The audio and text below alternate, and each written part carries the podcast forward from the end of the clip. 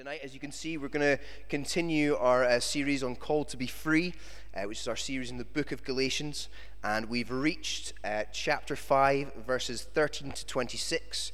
Um, so if you have the, the kind of house Bibles, uh, they're in pages 1171 and 1172. So you're going to have to do some flicking. Uh, so you might have to be ready for that. Um, but also, you can tap or swipe to that now. Um, and obviously, if you don't have one, then you can pick up the last remaining Bible here, or you can take it home if you don't have one at home. So I don't know about you, um, but I've really been aware that in kind of society uh, today, that the, the person of Jesus and even the stories of the Bible have been uh, quite relevant, actually. Uh, we've had blockbuster films such as Noah and uh, Exodus, and despite whatever you might think about the kind of uh, inaccuracies of those films, they've really, I suppose, put um, people thinking about those Bible stories again. Uh, we've also had uh, Shia LaBeouf uh, becoming a, a, Christian on the film set of Fury, um, though I can't say what he said about becoming a Christian, um, as it does have an expletive.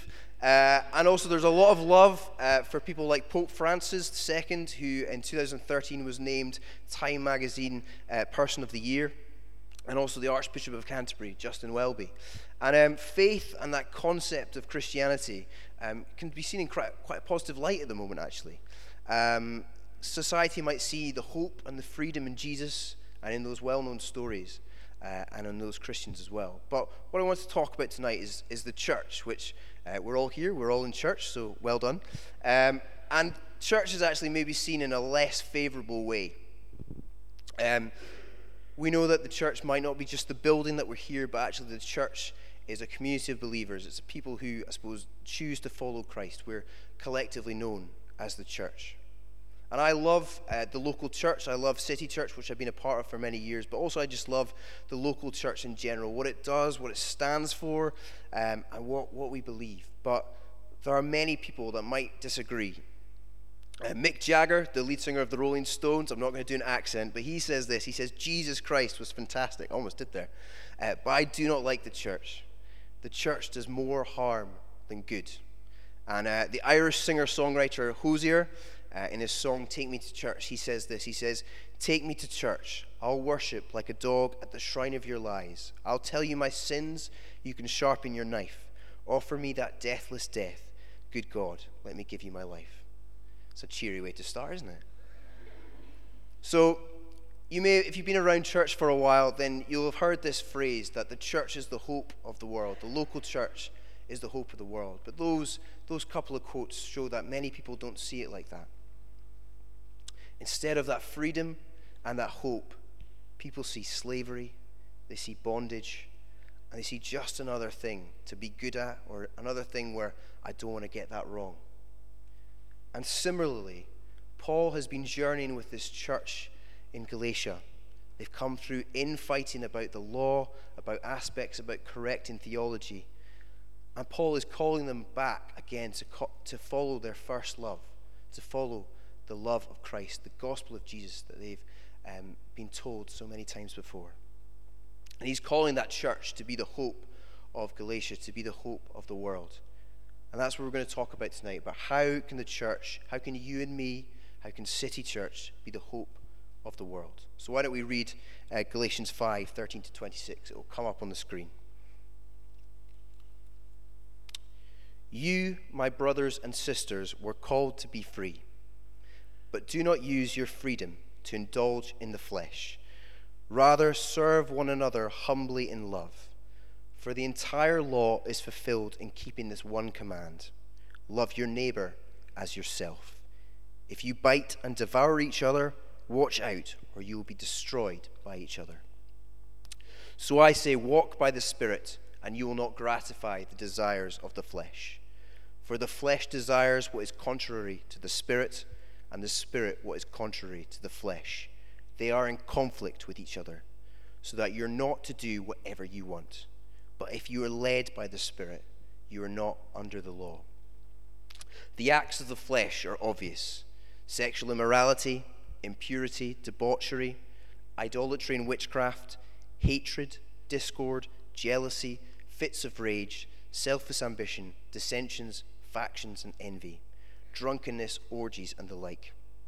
I warn you, as I did before, that those who live like this will not inherit the kingdom of God.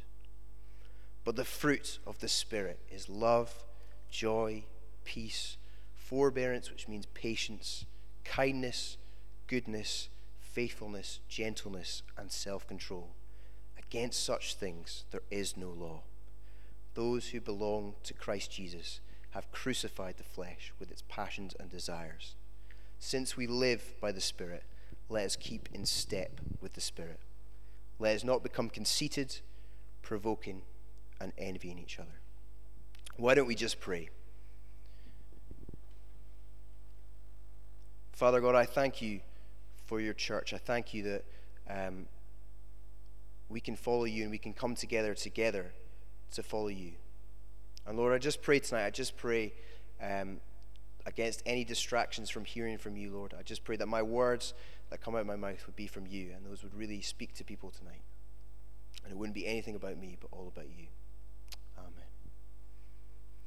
So, like I said, my question tonight is that how can the church be the hope of the world? Well, in classic city church style, I feel there are three ways. Yes, three ways that the church can be the hope of the world. I didn't get them any way to rhyme at all or any to have the same letters in it at all, but we'll just go for it. So, the first way, I suppose, is that we live in freedom that Christ has given us. Uh, we grow and serve in authentic relationships, and we pursue fruit and not flesh. So, the first one, we live in the freedom that Christ has given us. Um, verse 13, Paul starts out this passage. He says, You, my brothers and sisters, were called to be free, but do not use your freedom to indulge in the flesh. And the last kind of part of that verse, in the message version, which I really love, it says, Just make sure that you don't use this freedom to do whatever you want and to destroy your freedom. So we see the message of freedom in the Bible in this uh, passage in Galatians, in the whole book of Galatians, and also in the, the New Testament and throughout the Bible. That freedom is a, a concept that is used um, so many times, the Christian uh, freedom, I suppose. And um, I suppose what I was thinking is about what kind of freedom are we talking about? Because freedom is a common word in society. Um, so freedom can be seen as physical. I suppose if uh, people are in slavery, then uh, they can be freed from chains. And we talk about um, the kind of so many millions who are in modern day slavery and how they're freed from uh, chains sometimes. And, and also we talk about kind of economic freedom, so like free trade, capitalism, that we're free to um, kind of trade, and freedom of speech as well. But what this freedom is talking about, I think, is that we're talking about, Christian freedom is talking about the freedom of the soul the spiritual freedom that we experience when uh, Jesus Christ comes into our lives. The uh, great philosopher of the 21st century, Shrek, uh, said this. He said, Ogres are like onions, they have layers. Now, I'm not accusing anyone here to be an ogre, but I think the same can be said for humans that we have, we have layers inside of us. We have physical layers, emotional layers, and we also have a spiritual layer. And when we experience Christ, when we experience that Christian freedom, we have that spiritual freedom in that spiritual layer. We have freedom in our souls. And some of us tonight uh, might know this, we might have experienced this, but others of us might not have. And I just want to uh, go really quickly through this about what kind of Christian freedom can be summarized in. And it's in that verse, maybe the most famous verse in the Bible of John 3:16. I'm sure we could all recite it. I won't ask you to, but I'm sure we could uh, have a wee nice little uh, recitation ourselves. But it's for God so loved the world that he gave his one and only Son. Whoever believes in him shall not perish, but has eternal life. But God loves you so much, he sent Jesus to live a perfect life, to die a perfect death for all you've done wrong, and set us free from slavery and bondage of sin when we've missed the mark. So that's what Christian freedom looks like. And you might be thinking, Ali, why, why are you telling me this? I've heard this hundreds and thousands of times. And the reason I'm telling you this is my question is you may know that, but do you live that out? Do you live out that freedom every single day? When we wake up in the morning, do we live in the freedom that Christ has set us free? Or do we not? And sometimes I think that we as Christians, we can see the gospel as a starting point. Um, We've been saved, and then we move on and we grow and develop, and we kind of think about, oh, we think about more theology, and we, or we really get into our Christian books, we really get into our Christian CDs, we really get into our Christian chat uh, called Christianese, um, and we really get into all things Christian, and then we forget actually what makes us a Christian that Jesus has set us free and that Jesus has come and saved us and taken us from wherever we've been. He's died and he's rose again for us.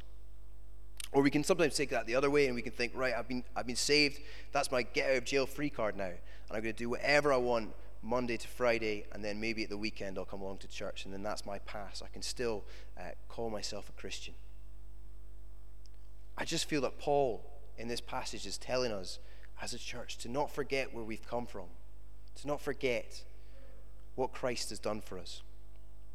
The gospel is almost like that biggest headline there is to being a Christian, but sometimes we can put it in the small print. Another way of saying that is the gospel is not our ABC, it's not our starting blocks of life, but it's our A to Z of how to live life every day, day in, day out, to live in that freedom. So Paul is saying to the church to not take that for granted, but to live our lives as is the gospel truths are new every day and to live in that freedom. So I guess your next question might be, well, Ali, how do you how do you live in that freedom? So uh, to illustrate this, I want to tell you a little bit of a story. Now you might be looking at me today and thinking that Ali Elder, he's not the most macho man, and and that's true. I'm not the most macho man. Uh, my parents didn't call me Samson. Uh, for good reason, maybe. And um, they didn't. I haven't offered too many tickets to the gun show recently. Um, but there was one time in my life where I felt like, oh, I need to, I need to feel manly. I need to feel like I'm, I'm a man. And that was probably like 13, so kind of growing up. And I decided the way I was going to feel manly was I was going to join the school army cadets. I hadn't really thought it through because basically what you do in the school army cadets is that you uh, wear like a kind of green uniform, which is freshly ironed. My mum probably freshly ironed it because I still struggle to iron my clothes.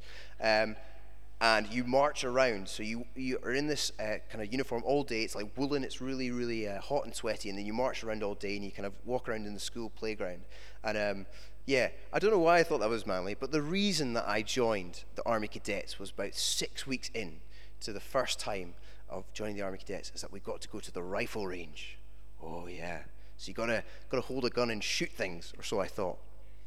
And um, so we got to this got to this rifle range about six weeks in. It was a it was a Saturday afternoon, and we, we, we did some marching. Uh, we had our freshly ironed uh, army cadet uniform on, and, um, we were doing the marching. We were doing kind of some drills outside, and then finally we got to go inside and, and go into the rifle range. And basically, I suppose the rifle range was that you were in groups of five. Um, you were kind of all in a line, and uh, you would load your gun with these little pellets, kind of a glorified BB gun, uh, but to me it felt like a, like a machine gun. Um, and you would line up, you would load your pellets, you would uh, kind of crouch down in the prone position, so you'd be down uh, kind of on the ground, and then you'd be looking through this little sight, kind of aiming at the target, which is about 25 meters away, a paper target, uh, and then you just kind of they'd say like control your breathing, kind of uh, just easily s- squeeze the trigger, and, um, and then you'd shoot at the, at the targets. Um, so you got about five shots each turn, and I must have done, done this like 10 times each time. And uh, so I got about 50 shots in all. And every time, I, I kid you not, every time we, we finished, they were like, okay, everyone's finished, everyone's stopped. They must have had a word for that. I've forgotten what that is. Um, and then they said, right, go and get your targets. And every time I was really excited to go and get my target. And every time I came back, and my sheet was pristine white, nothing Nothing had hit it. There was a target in the middle. There was an A4 piece of paper and, and nothing. You could never have tell that I had actually fired any shots. And uh, I felt really good about myself at that point. Um, you know, trying to be a man and then couldn't even hit the target. And um, my friends, being loving friends, slagged me off rotten for that. And um, yeah, I, I, was just gutted. But my mate Fraser, uh, his dad was in charge of the group that we were with. And afterwards, uh, we got to stay around and, and try again, um, so to speak. And, and Fraser's dad saw that I was really gutted about this. So, trying to console me, I think, um, maybe just to, to, kind of give me pity, he, he looked, he u- went to use my gun, and he, he fired maybe two shots, and then he called me back over, and he said, Ali, I know what the problem is. And he said, The gun is not shooting 25 meters, it's shooting for 25 yards. So, what I'm aiming at, I'm actually aiming miles further back. Um, so, I, am completely missing the target anyway. So, redemption came. We changed the, uh, the, uh, the target to, uh, to the, the lens to 25 meters, to 25 yards, I managed to hit at least like three. I wish I had the paper to, to, to tell you. You'll have to believe me. Um, yeah, and you might be wondering why I'm telling you that story, but I suppose the point is, is that we as a church, as a community of believers, we need to look at everything through the lens of Jesus, through that kind of scope of the gospel. In this series, we've talked a lot about grace, we've talked a lot about law, and I'm sure if you want to look back at the backlog of, catalog, of podcasts, uh, you can find more detail on that. But Paul here is calling the church to live in that freedom of God's grace and not be bound by the law. And like, I suppose my my prayer, my, my thought to you today on this topic is don't aim for that unachievable target of the law. Don't aim for that thing that's out of reach that we'll never ever achieve. Because we know that Jesus has already done that. He's already achieved that. He's taken things into, into his own hands. And he's taken us away from that, that, um, that slavery of the law. But similarly, um, if we get annoyed, we're not going to um, suddenly take up our guns uh, in, in our rifle range and start shooting at other people's targets or shooting at other people's feet or whatever. We, we can't have that freedom of, of just doing whatever we want because Jesus has done so much for us that we have to, as having a relationship with Him, we want to serve Him with all we have. So let's aim for that target of the gospel that has given us. We make mistakes, we aren't perfect we were loved and accepted for who we are. Freedom has been given to us, but it wasn't cheap, it came at a price. And that freedom, I think, that freedom, spiritual freedom, is so rare in the world, as others in, in the world aren't that spiritually free. So the church has a real opportunity to be the hope of the world to people when we live in that freedom every day. We shouldn't be bound by things that we've already been freed from, but we should be show a difference in us, and that difference is Jesus. So the church is the hope of the world when we live in freedom, uh, in the freedom that Christ has given us, and the church is also the hope of the world uh, when we grow and serve in authentic relationships. Uh, in verses 13 through 15, Paul states, he says, Do not use your freedom to indulge the flesh. Rather, serve one another humbly in love. For the entire law is fulfilled in keeping this one command Love your neighbor as yourself. If you bite and devour each other, watch out, or you will be destroyed by each other. And then Paul finishes off uh, this passage with verse 26. He says, Let us not become conceited, provoking, and envying each other. So we've um, established that we are to live in freedom, and now we're, I suppose, called to serve one another in love. And you might be thinking, to why serve? Well, um, Jesus said that we should do this when he uh, was asked in Matthew 22 what is the greatest commandment. He said to love the Lord uh, with all your heart, all your mind, and all your soul, and to love your neighbor as yourself. Jesus also gave that as the perfect example of serving. In Matthew 10:45, he says, "For the Son of Man did not come to be served, but to serve others." And Paul also in his passages warns us what will happen if we don't serve one another in love. We'll destroy each other that will become conceited or gossip, that will become envious towards each other. And that serving in love keeps us from hurting those around us. I think when we talk about serving, um, and Paul's here talking about serving, he could be talking about many things. He could be talking about serving in the church, he could be talking about serving our family, uh, serving our government. But what I feel that Paul is, is maybe saying to us tonight, and we're really focusing on, is serving in our relationships. When we look at those um, acts of the flesh, nine of those, about nine of those of the 14 or 15, are concerning relationships. Now, Paul really wants to home in that as a church, we need to be really good and really serving each other in our relationships. And that's maybe countercultural to society today. In our hashtag selfie centered society, everything is about us. What, what can I get out of this? What's in it for me? Like, if all the things are geared towards us. If we're talking about a phone contract, you're looking at the best deals that are for you. Uh, if you're talking about going to McDonald's, you're looking at the best deal that is for you in that place. If you're if you're doing whatever you're doing, everything is geared towards us. It's geared towards that me culture of everything that is. What can I get out of it? What's the best thing that can happen for me? But Paul here is saying to do the opposite. He's saying, Who can I bless? Who can I serve? What can I, what can I give away? Not what can I take, take, take, but what can I give away? And that's a real way to show God's love to others through serving in relationships. And I think relationships have been a real key topic in the media this week, uh, with Jeremy Clarkson leaving Top Gear, uh, Dermot O'Leary leaving X Factor. I'm heartbroken about that. And, uh, and Zayn Malik leaving One Direction. All about, I suppose, breakdown in relationships. Just uh, a wee aside if anyone from X Factor or uh, One Direction is listening, I am available on contract negotiations for those roles. I would just like to say that. But all those par- departures were due to a kind of relationship breakdown of some kind, whether that's uh, one person kind of blowing up in someone's face or uh, one person, I suppose, feeling like artistic differences. Um, it was all about those relationships breaking down. And relationships are really difficult. I'm sure all of us have experienced a difficult relationship, one kind of another. Um, but it's what the world is longing for really good, loving relationships. Freddie Mercury uh, the lead singer of Queen said this. He said, Success has brought me world idolization and millions of pounds, but has prevented me from having the one thing we all need a loving, ongoing relationship. Love is like Russian roulette for me. And sometimes we can feel that our relationships can be a bit like Russian roulette. Will I be loved today or will I be devoured? Will I have a genuine conversation with someone, or will it be fake? Will it be authentic, or will it be conceited?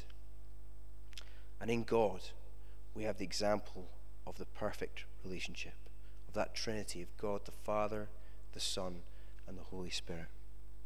And the fact that God loves us so much that He gave His one and only Son, Jesus, and laid down His life for us.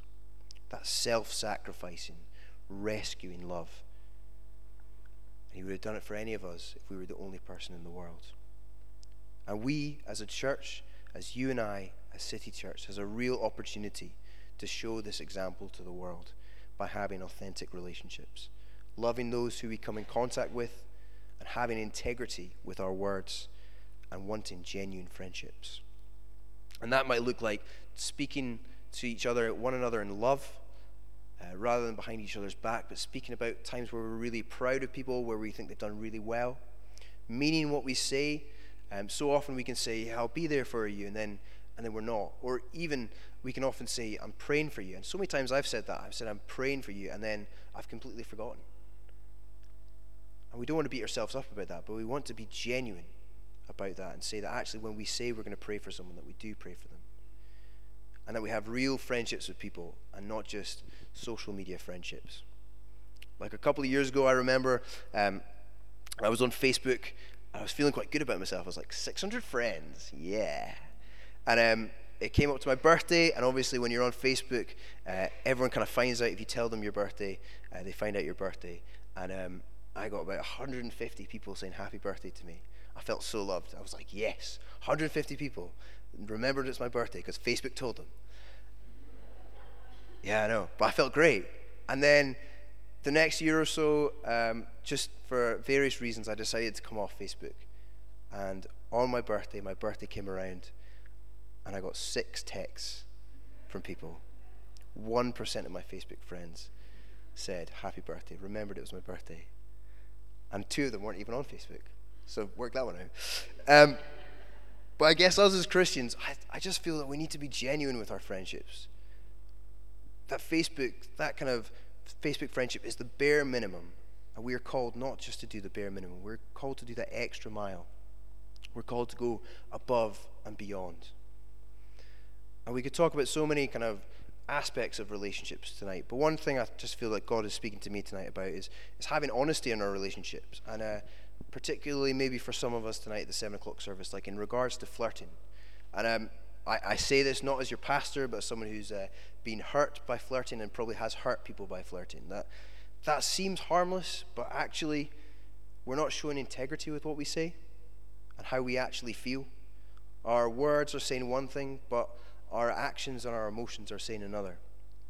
It isn't loving, but it actually devours people's thoughts and feelings. It consumes. Do they really like me? Is that what they really feel? I can lead to kind of envy and gossip. My rule, I suppose, is that if you if you like someone, tell them, and if you don't, don't lead them on. But let's be different from society where Tinder is rife and things like that. Going to a club, meeting people is rife, and it's all about that gospel, all about the flirting, about the texting. Let's be different from the world. Let's actually show how we act and feel about each other. Let's not build up barriers, but actually draw them down and let's be family in those loving and authentic relationships.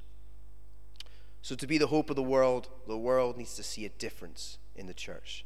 And in growing loving and authentic relationships, we have that opportunity. Let's not waste it, but let's use that opportunity to show the world what it's missing out on.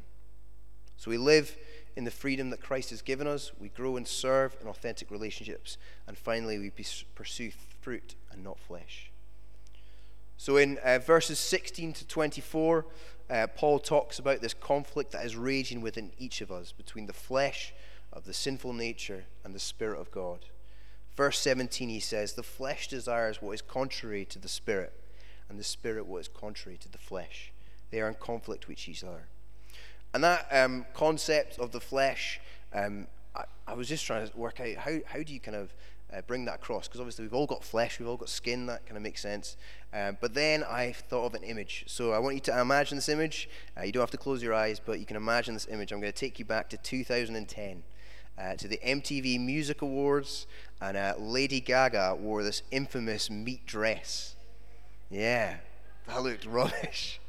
So just imagine if we're talking about the desires of the flesh that we all have, if we're, if we're ladies, we have a meat dress on, or if we're fellas, we have a meat suit. And just think about that.